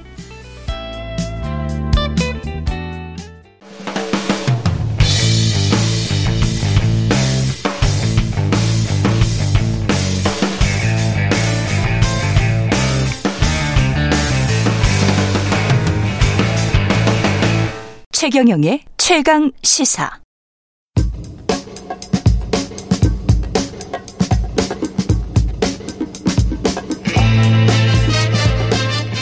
네, 우리가 접하는 뉴스의 태초부터 지금까지 뉴스 일대기를 쫙 살펴봅니다. 뉴스톱 김준일 수석 에디터, KBS 박대기 기자. 그들의 전지적 시점으로 분석하는 뉴스 일대기 지금부터 시작하겠습니다. 안녕하십니까? 네, 안녕하세요. 예, 오늘은 국민연금 일대기입니다. 예, 윤석열 대통령이 강조하는 3대 개혁 중에 하나죠. 연금 노동 교육 중에서 연금입니다. 지금 현재 재정 상황은 제, 현재까지는 뭐 그렇게 나쁘지는 않잖아요. 네, 그렇습니다. 사실 네. 많이 오해하시는 게 고갈 네. 얘기 하도 많이 나오다 보니까 네. 이게 뭐 전 세계 우리나라 연금만 고갈이 되고 다른 데는 아. 다 괜찮다 생각하지만 그거는 오해시고 그럼요. 사실 우리나라처럼 연금이 지금 재정이 튼튼한 곳은 없는데 지금 현 시점 네, 현 시점에서 그런데 네. 문제는 앞으로가 문제라는 것인데 네. 또 이제 국민연금 투자 수익률이 많이 떨어지는 게 아니냐 또 걱정하시는 분들이 있거든요. 근데 음. 작년 같은 경우에는 워낙 전 세계 주식시장이 안 좋았기 때문에 80조 원 적자를 본 게 맞습니다. 80조 원 적자. 예, 수익률이 안 좋았네요. 예, 마이너스 8%였는데 예. 80조 원 마이너스 예. 8%. 예, 예. 야, 마이너스 8%인데 80조 원이구나. 뭐 천조 원이 천조 원이니까. 그런데 올해 상반기에만 그게 84조 원 흑자를 내서 아, 또 84조 원 흑자. 예, 작년 예. 손실을 다 만회를 했고요. 예. 올해 상반기 기금 국민연금 기금 수익률이 9%인데 예. 뭐 저도 조금 주식 투자를 재미삼아 해보고 있지만은 예. 9% 수익 내는 게 정말 어렵거든요. 어렵죠. 그래서 어렵죠. 어, 많은 분들 걱정하는 것처럼 음. 현재 상황에서의 그런 운영은 꽤 잘하고 있는 편이다. 걱정에도 불구하고 지금 저 변수가 결국은 인구, 수익률 뭐 이런 거겠죠? 그렇죠. 예. 그러니까 이제 기본적으로 수익률 먼저, 먼저 말씀드리면은 네. 이제 국민연금 이제 재정위원회에서 어, 보통 어느 정도로 잡냐면은 재정계산위원회예요, 정확하게. 음. 평균 4.5% 정도를 이제 기준점으로 잡아요. 예. 그러니까 이거가 평균 4.5%가 유지된다라는 가정하에 이제 뭐 몇 년도에 이제 고갈이 된다 뭐뭐 이런 거를 음. 한 거죠. 과거의 사례를 봤을 때. 예. 근데 이거를 이제 그러니까 지금 국민연금 고갈 얘기가 나오니까 상향해야 된다. 음. 상향할 수 있다. 할 수 있다. 약간 이런 이제 분위기로 가는 게 요게 하나가 있는 거고 예. 또 하나는 이제 인구죠. 이제 내는 사람이 얼마나 되느냐. 요게 이제 가장 중요하고 그리고 요율 방금 말씀하셨다시피 요율인데 지금 현재는 9% 정도 내고 있거든요. 9%? 예. 그러니까 이게 이제 매칭형이니까 우리가 월급쟁이들이 아. 내는 게 9%. 그렇죠. 아, 네. 그건 아니고요. 아니, 아니, 4.5%. 월급쟁이는 이제 아. 절반은 사업주가 내고 절반은 아, 월급쟁이가 내고 네, 4.5%. 네, 4.5씩 내서 합쳐서 9%. 합쳐서 9%. 네. 자영업 하시는 분들은 본인이 이제 9% 본인이 9%. 9%. 예. 근데 예. 본인의 자산과 소득 등을 뭐 이제 견져 가지고 그렇게 계산을 하는 거겠죠. 어, 그것에 9% 계산을 하는 건데 사실은 예. 이제 월급쟁이가 투명한 그 지갑이라고 하잖아요. 예, 유리 지갑이라고 하죠. 예. 잘 포착이 안 되는 경우도 있다. 뭐 예. 이런 게 좀 문제가 되고 있죠. 미래를 자꾸 이야기를 할 수밖에 없는 게 이제 음. 국민연금인데 그 고갈 고갈이라는 그 단어도 사실은 논쟁이 좀 있기는 있습니다. 왜냐하면 이제 네. 외국의 경우에는 대부분 이미 다 고갈이 됐고, 그렇죠. 그에 받은 돈으로 그에 나눠주고 이런 식으로 되는 그렇죠. 경우가 많이 있는데 예. 우리나라는 아직 아직은 행복한 걱정입니다. 왜냐하면은 음. 우리나라가 성장하는 국가였고 오랫동안 음, 그렇죠. 이제야 아직까지 2천 명이 2천만 명이 가입해 있는데 네. 수급한 사람 500만 명 정도밖에 안 되거든요. 네. 그렇기 때문에 지금은 여유가 있는 상황이라서 네. 지금은 이제 고갈이 안 된 상황이고 다만 이제 2050년대에 고갈이 되면 그 이후에는 어떻게 할 것이냐. 그 이후에는 이제 고갈된 다음에는 그에 받아서 그에 나눠주거나 재정이 들어가야 되기 때문에 유럽처럼 그렇게 네. 하든지 그래서 이제 그 시점을 최대한 늦춰보자 하는 것이 지금 이제 나오고 있는 논의들이고요. 예. 만약에 지금처럼 가게 되면은 그 현재 예상으로는 2055년 그러니까 약 32년 뒤에 기금이 소진된다 이렇게 보고 있습니다. 시점을 네. 좀 늦춰보자. 이거는 뭐 거의 다 동의하는 거죠. 이제 정부에서 네. 아까 전에 아, 제가 말씀드렸던 음. 이제 기금, 그러니까 국민연금 재정계산위원회가 이제 아, 시나리오를 냈어요. 그래서 예. 아까 말씀드렸듯이 2057년에 고가될 것 같았는데 2055년으로 2년 당겨졌다. 음. 요게 이제 결과가 나왔고요. 예. 지금 아까 전에 말씀드렸듯이 이제 9% 받고 있거든요. 예. 그러면은 요거를 이제 시나리오를 여러 개를 냈어요. 그렇겠지. 그래서 12%로 올리는 거, 15%로 아. 올리는 거, 예. 18%로 올리는 거, 18%로 올리는 거니까 더블이 되는 거죠. 그러니까 더블이 9%, 되는 거예요. 예, 예, 그렇죠. 사업주도 월급 받는 사람도 음. 부담이 만만치가 않죠. 만만죠. 네. 그러면은 어떻게 고갈이 되느냐? 그러면은 다른 거는 다 건드리지 않고 요것만 건드렸을 때 네. 그러면은 이 어 12%면은 2063년 그러니까 50, 예, 예. 50이니까 어. 8년이 늦춰지는 거예요. 음. 그리고 15%로 올리면은 2071년. 음. 그러니까 이거는 16년인가요? 예. 16년이 늦춰지는 거고 18%로 두 배로 올리면은 2082년. 그러니까 예. 한 20, 27년인가요? 어. 요, 요 정도 늦춰지는 거예요. 예. 그러니까 요런 시나리오가 있는데 그러, 그렇게 올려도 이제 이게 예, 또 늦춰진다. 그러니까 언젠가는 고갈이 된다라는 거고 그래가지고 지금 얘기가 나오는 게 수급 연령을 더 늦춰야 된다. 지금은 60 2033년에 이제 65세로 점점 상향하고 있었거든요. 예. 이미 그 예전에 이제 한번 국민연금 개혁을 해가지고 지금은 63세가 받나요? 네. 현재는 63세가 받고 2033년에 65세가 받기 시작해요. 음. 그래 그 이후에는 계속 65세가 받는데 이거를 66세, 67세, 68세로 올리면은 요것도 한한 2년, 3년, 4년 요 정도 이제 늦출 수 있다. 뭐 요 안까지 나와요. 그래서 사실은 이게 이 저는 되게 무책임하다고 느꼈는데 재정계산위원회에서 이런 시나리오를 다 했잖아요. 그렇죠. 이런 게 있어. 그리고 네. 시나리오 경우의 수만 18개예요. 18개. 아까 얘기 왜냐면은 네. 그 국민연금의 수익률을 지금 4.5%로 어 잡았는데 전제를 해 놓고 이거를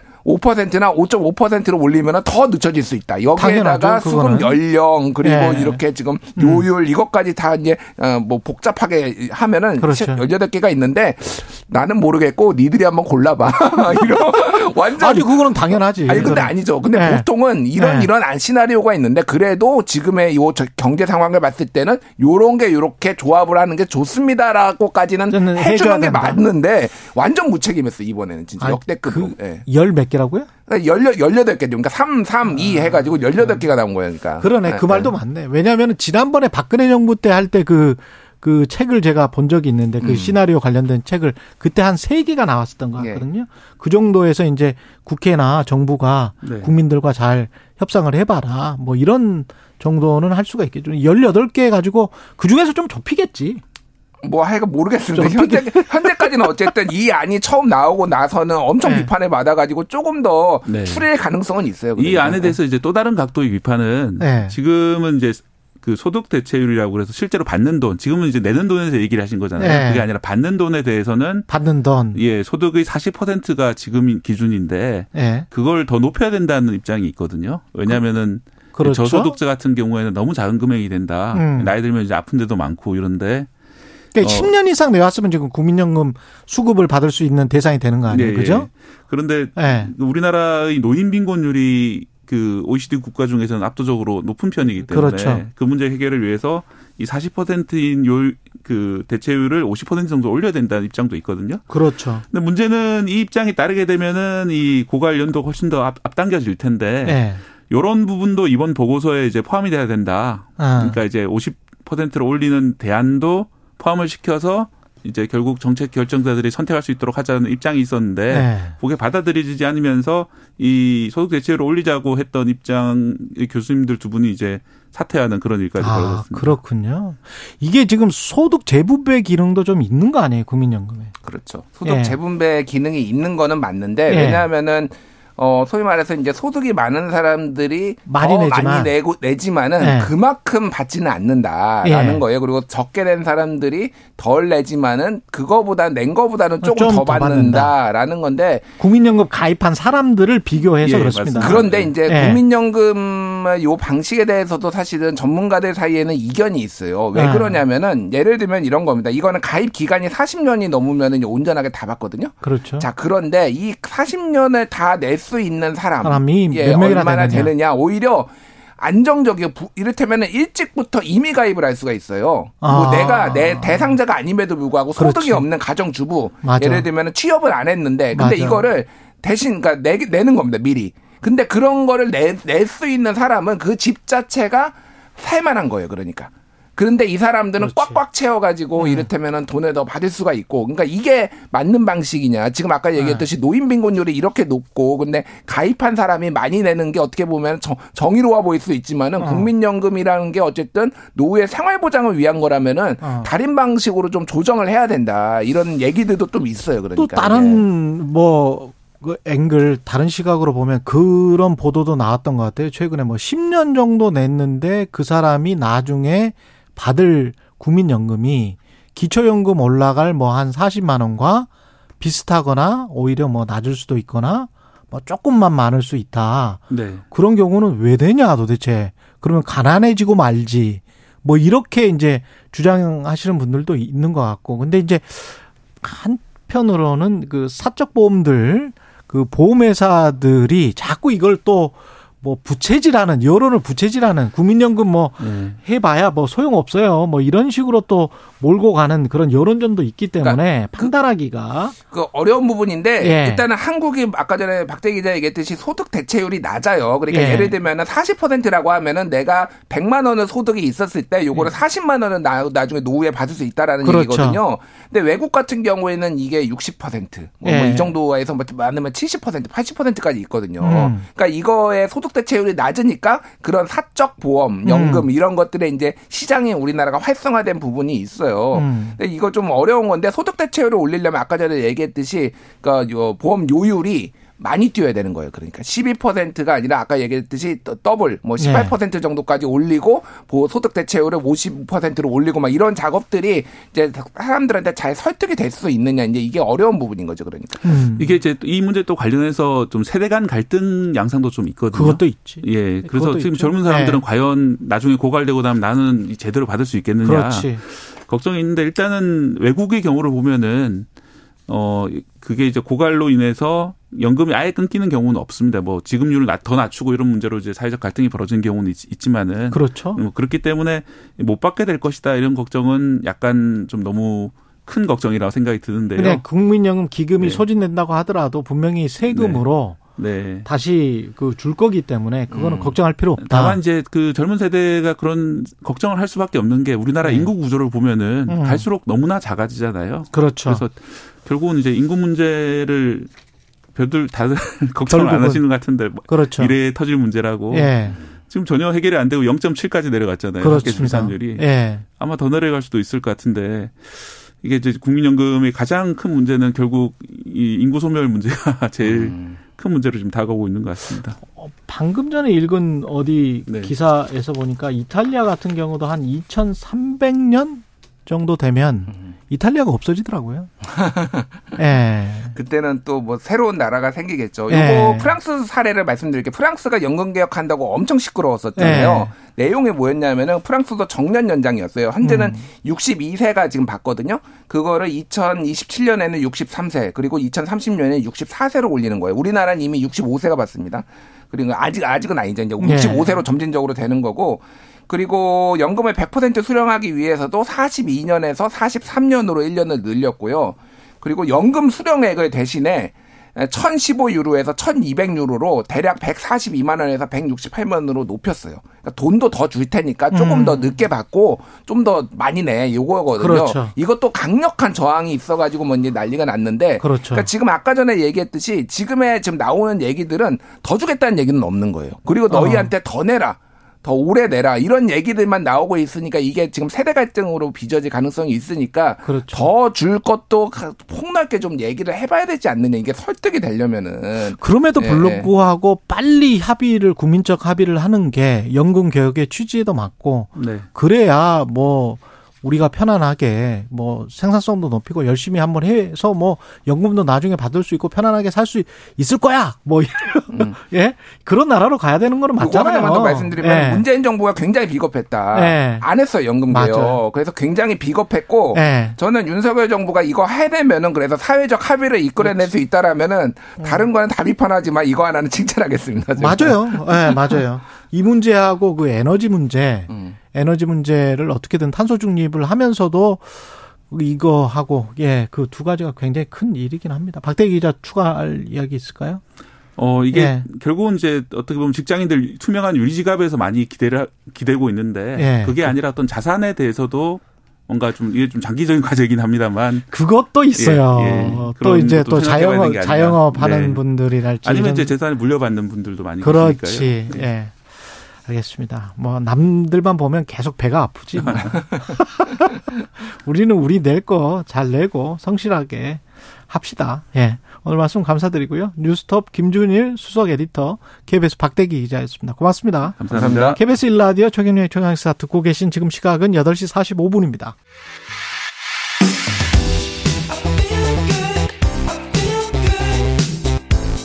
세상에 이익이 되는 방송. 최경영의 최강 시사. 네, 북한 김정은 국무위원장이 조만간 러시아를 방문해서 푸틴 대통령과 만날 것으로 보인다는 소식 어제 전해드렸고요. 좀 더 자세히 분석해 보겠습니다. 홍민 통일연구원 선임연구위원 전화 연결돼 있습니다. 안녕하세요. 예, 안녕하세요. 예, 이번 주 후반에 장소는 블라디보스톡이 될 거다라는 관측인데, 어, 뭐 성사 될 가능성은 아주 높아졌다고 보십니까?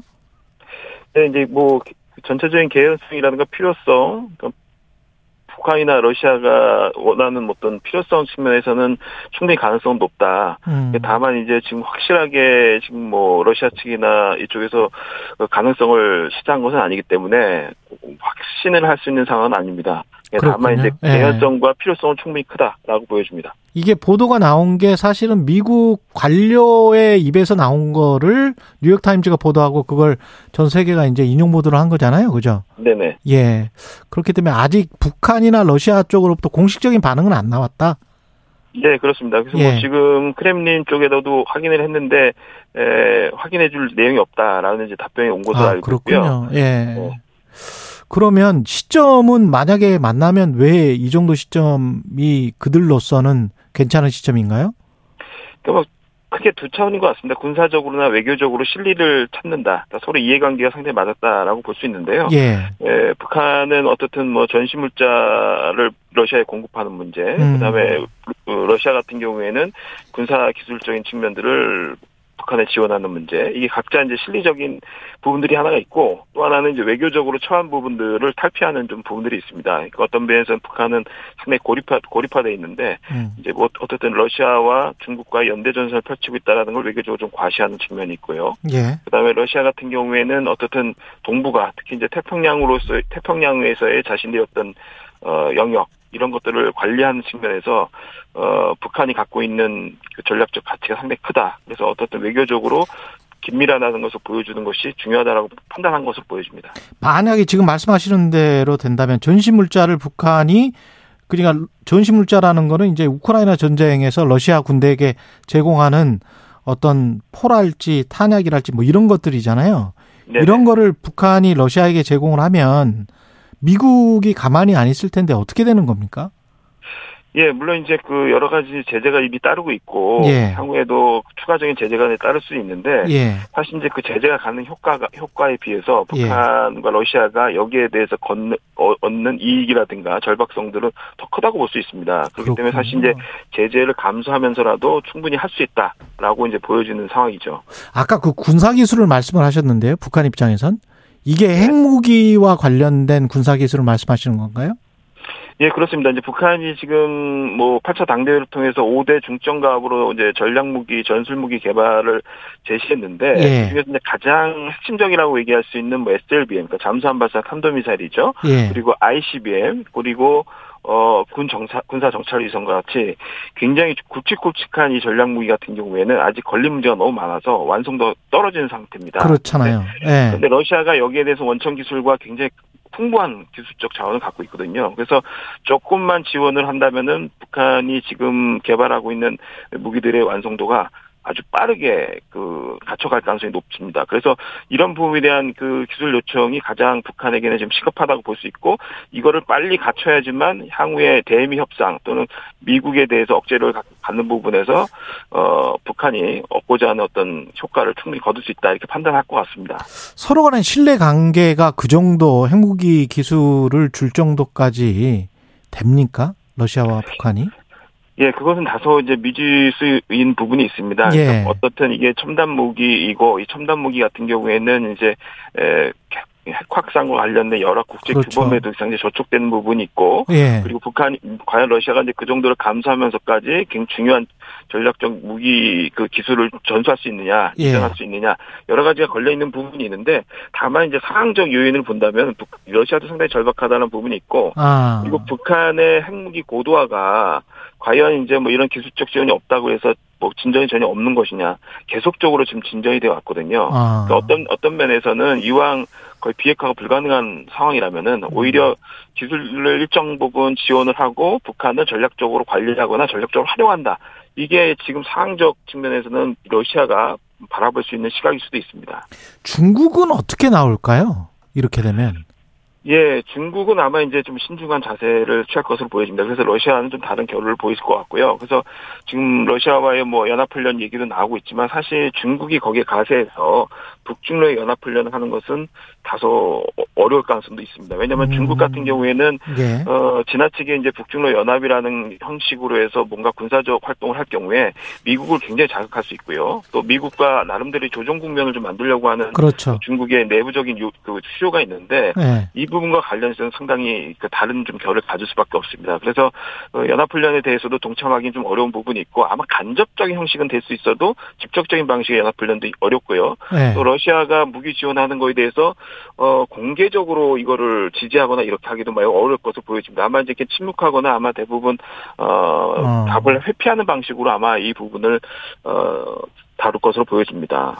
미국이 중국을 움직여서 이런 어, 러시아와 북한의 밀월 관계에 관해서 뭐 제동을 건다거나 아니면 그 대가로 중국이 미국으로부터 뭔가 무역 관계든 뭐든 좀 얻어낸다거나 그렇게 할 가능성은 어떻게 보십니까? 어, 현재로서 굉장히 낮아 보입니다. 예. 왜냐하면 최근에 이제 한미일이 확정학제력을 강화하고 또 거기에 대한 어, 나름대로의 연대 전선을 아주 탄탄하게 하고 있습니다. 근데 사실 이제 한미일의 이런 연대 전선이라는 거는 결과적으로 대중국 포위에 상당히 많은 부분 무게를 두고 있거든요. 예. 그래서 중국이 상당히 여기에 대해서 뭐 불쾌해하고 있고 또 여기에 대해서 적극적으로 대응하겠다는 또 취지도 보여주고 있습니다. 그래서 무역 전쟁은 무역 전쟁이고 나름대로 음. 이런 안보와 관련된 사안에 있어서는 이게 이제 서로 거래를 하기보다는 예. 사실상 이제 안보 사안에서는 좀 사활적으로 중국이 대응을 할 가능성이 높습니다. 이제 그 과정에서 뭐 한반도에 대한 특히 이제 북한에 대한 나름대로 지렛대도 활용할 부분 활용할 수도 있고 음. 또 북중러의 느슨한 연대를 일정 부분 오히려 어, 자극할 수도 있고요. 예. 또 중러 간의 연합훈련이라든가 또 군사적인 협력도 상당 부분 더 강화할 가능성이 있습니다. 그렇기 때문에 뭐 중국이 별도로 어, 북한과 러시아와 별도로 다른 트랙으로 어, 미국과 협력하는 구도가 만들어지긴 좀 어려운 상황이라고 보여집니다. 그 우리도 더 자극할 수가 있을 것 같은데 만약에 한미일 북중러의 어떤 어, 신냉전 대결 구도가 되면 우리가 지금 사실은 한미일 동맹 이런 이야기는 안 하잖아요. 네네. 예, 근데 그쪽으로 자꾸 몰아 넣는 것 같은 세계 정세가 그런 상황으로 지금 변할 가능성에 관해서는 어떻게 보십니까, 위원님은? 예, 예, 이미 그 예. 수년간 이제 그런 구도들이 점진적으로 이루어져 왔고요. 최근에 예. 상당히 가속화하고 있다라고 이제 보시면 될 것 같습니다. 예. 전체적으로 미국이 자신의 동맹국들을 주축으로 해서 일종의 인도 태평양에 대한 하나의 전선을 형성하고 있고요. 또 중국, 러시아도 여기에 대응해서 이란, 뭐 벨로루시를 포함한 자국 자신들의 다국적 라인이라고 소위 이제 반미 연합 전선이죠. 반미 연합 전선을 음. 또 구축하는 어 작업들을 또 하고 있습니다. 그래서 사실상 이게 큰 차원에서 보면 미중 전략 경쟁이라는 큰 틀이 있고요. 예. 또그 안에서 각각의 지역 패권에 대한 문제들이 또 오버랩이 돼 있습니다. 겹쳐져 있는 거죠. 예. 그렇기 때문에 이런 구조적 상황이라면은 쉽게 뭐 이런 구도가 깨지기도 어렵고 굉장히 장기화될 가능성이 높고 향후에 상당 부분 이런 것이 첨예화될 가능성이 높다. 예, 이렇게 보여집니다. 장기화 첨예화 될 가능성. 그러면 북한은 도발을 더 자주 하게 되나요? 예, 그럴 가능성이 매우 높고요. 이미 지난해부터 중국, 러시아가 연합훈련을 하고 있을 때 북한이 동시적으로 거의 작전을 펼치거나 또 그렇군요. 미사일 도발을 네. 하는 경우가 굉장히 많았습니다. 그리고 올해 돌아서 이제 그 러시아와의 연합훈련도 가능성도 지금 이미 사실상 상당 부분 이제 나타나고 있거든요. 그래서 이런 이제 그 추이, 추이로 간다면은 중러의 연합전선과 북한의 나름대로의 이해가 맞물리면서 상당 부분 한반도 내에서의 그 군사적 긴장 수위가 상당히 높아질 가능성이 높고 북한이 이, 이 기회를 굉장히 적극적으로 활용해서 어 나름대로의 무, 전략 무기 개발이라든가 이런 게 이런 데 활용하기 위한 여러 가지 도발 카드를 꺼낼 가능성은 상당히 높아졌다 이렇게 보여집니다. 근데 단순하게 그 단순한 거는 사실은 아닙니다만 우리가 워낙 이제 미사일 도발이나 이런 걸 많이 당해서 그런 도발 말고 새로운 형태의 어떤 도발이 나올 가능성도 있습니까? 어떻게 보십니까?